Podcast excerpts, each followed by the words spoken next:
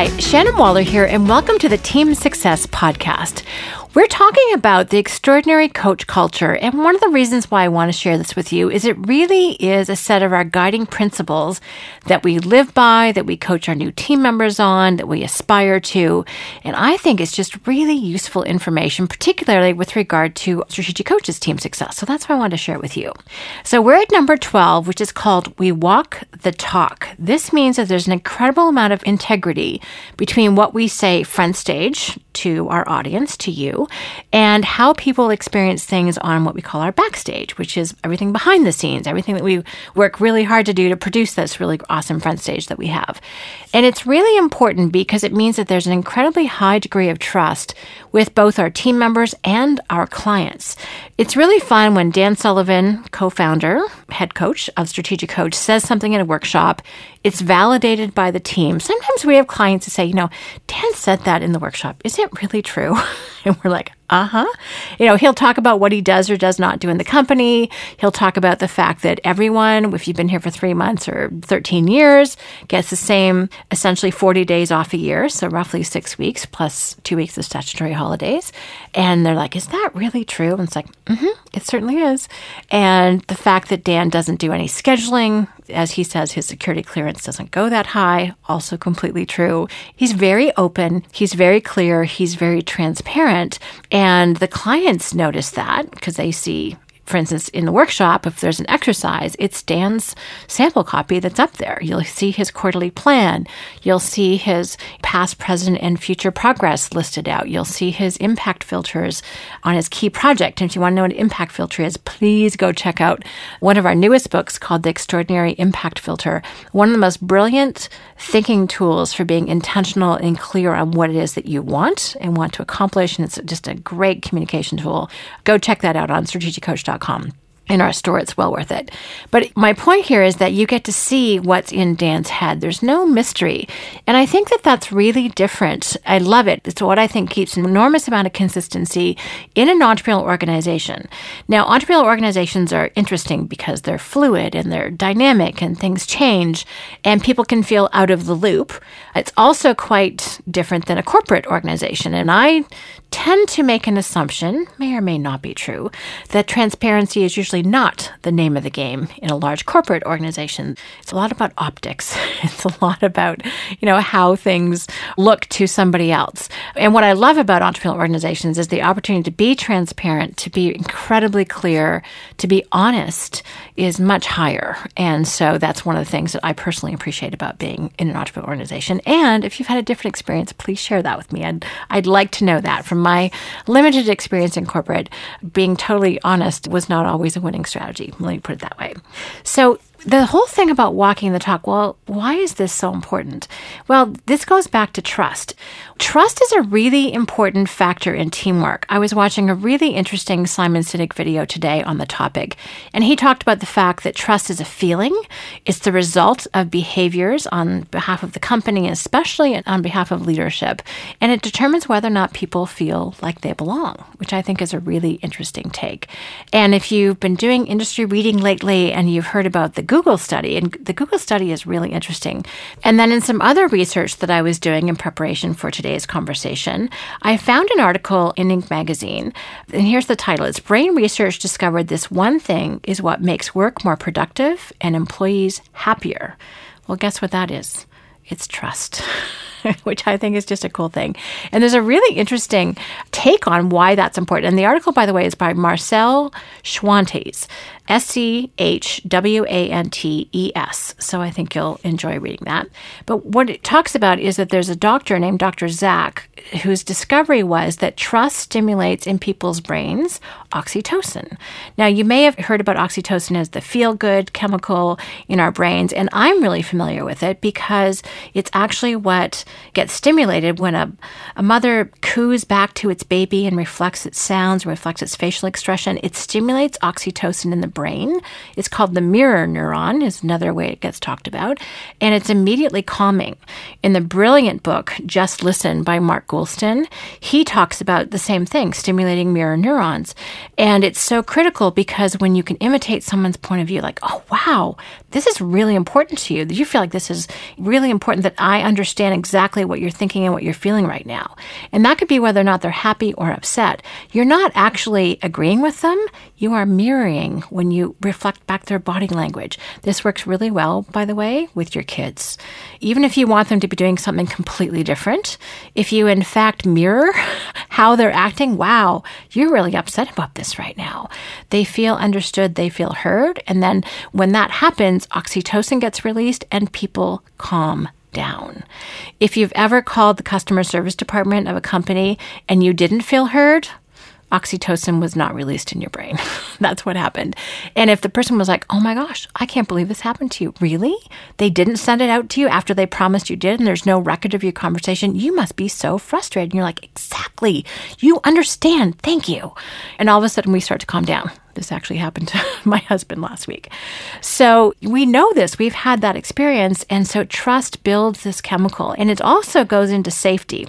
I know in a future podcast, I'm going to be talking about the Google survey that discovered that psychological safety is the number one effectiveness trait in teams, which I think is fantastic. And trust is simply another word for psychological safety. So, this is something that happens when you, in fact, walk the talk, when people can count on you, when you're trustworthy, when there's a sense of integrity. In our company, you know, we talk about how important free days are. Well, if we talked about it and we coached it front stage with our clients, and free day is 24 hours midnight to midnight during which you do absolutely no work. The purpose of that is rejuvenation. So if we preach that to our clients, and we said how great it was and we helped them track it, and yet our culture backstage was that free days, even though we paid lip service to it, were bad. And that when people took time off, we'd say snide things about them, or that we would kind of malign people who took vacations. Like, oh, again, he's not here again. You know, if we had that attitude backstage, that's not walking the talk. Well, at Strategic Coach, we do walk the talk, and people take lots of free days, you know, those 40 days off a year. And those 40 days off do, in fact, include the statutory holidays. So it's really, you know, six weeks of discretionary time. It's fantastic. And in fact, I'm leaving shortly on a trip, so I'm super excited about that. And we celebrate that. And we like it when people are rested. We like it when people are rejuvenated. We count on people to be their best selves at work. And we can't do that if we're tired.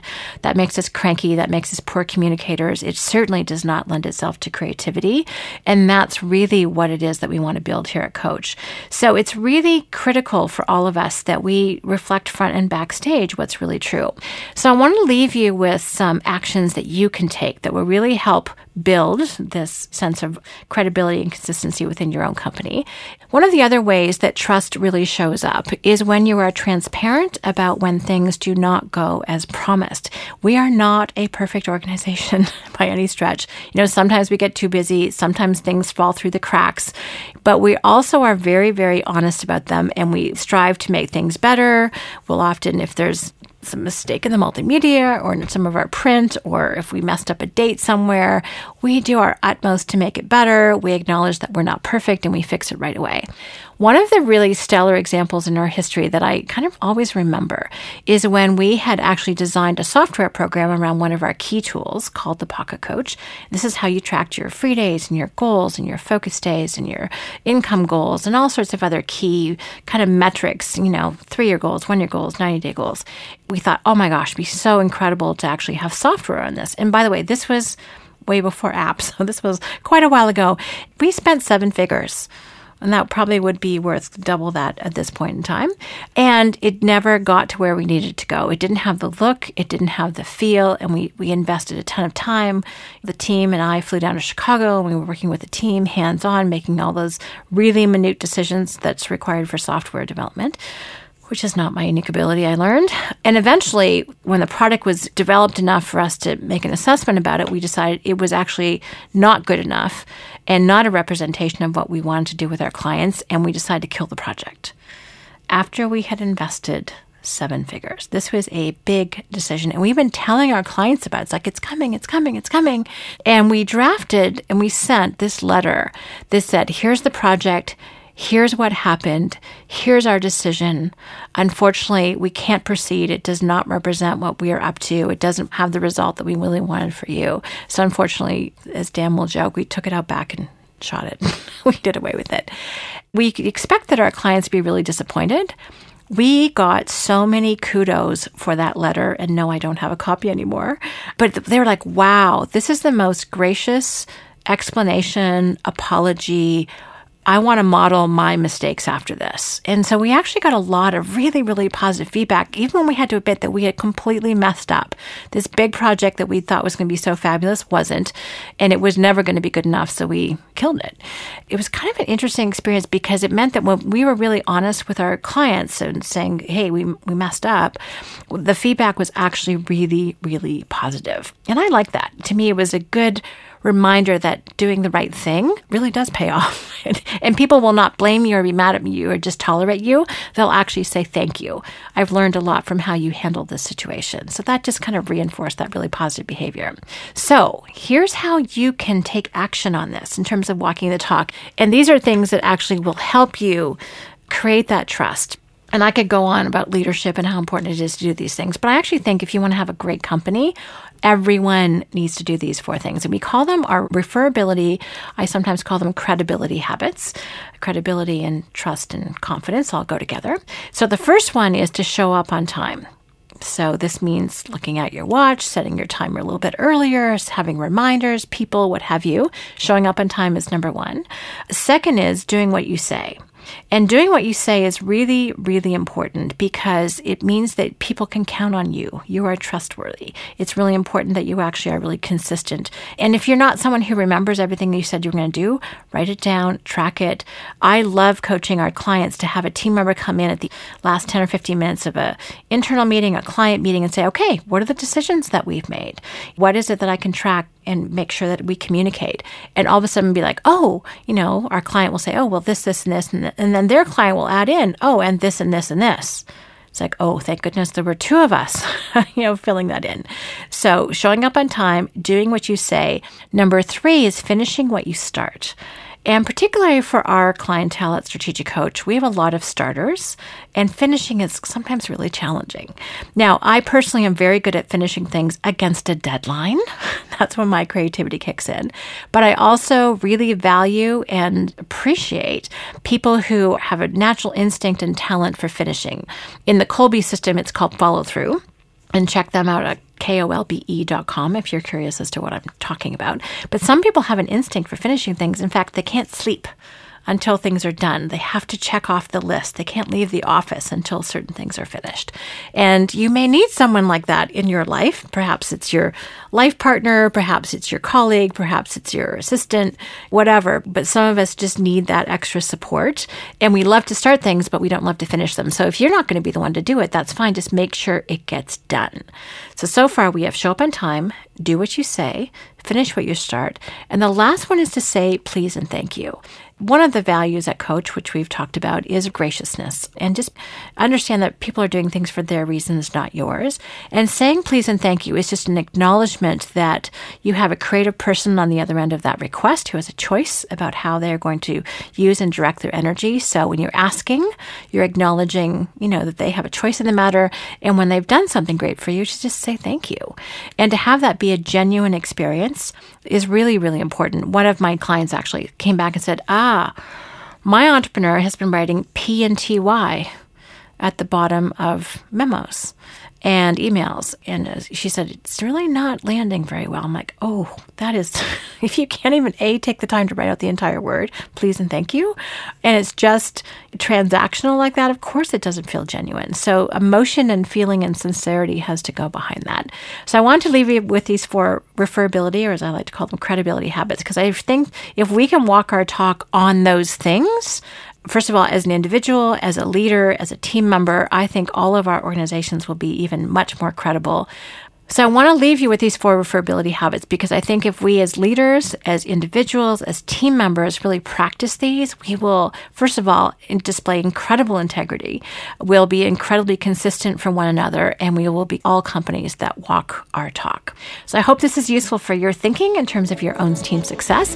Thank you so much for listening. If you have any questions or comments, please let me know at strategiccoach.com. And as always, here's to your team success.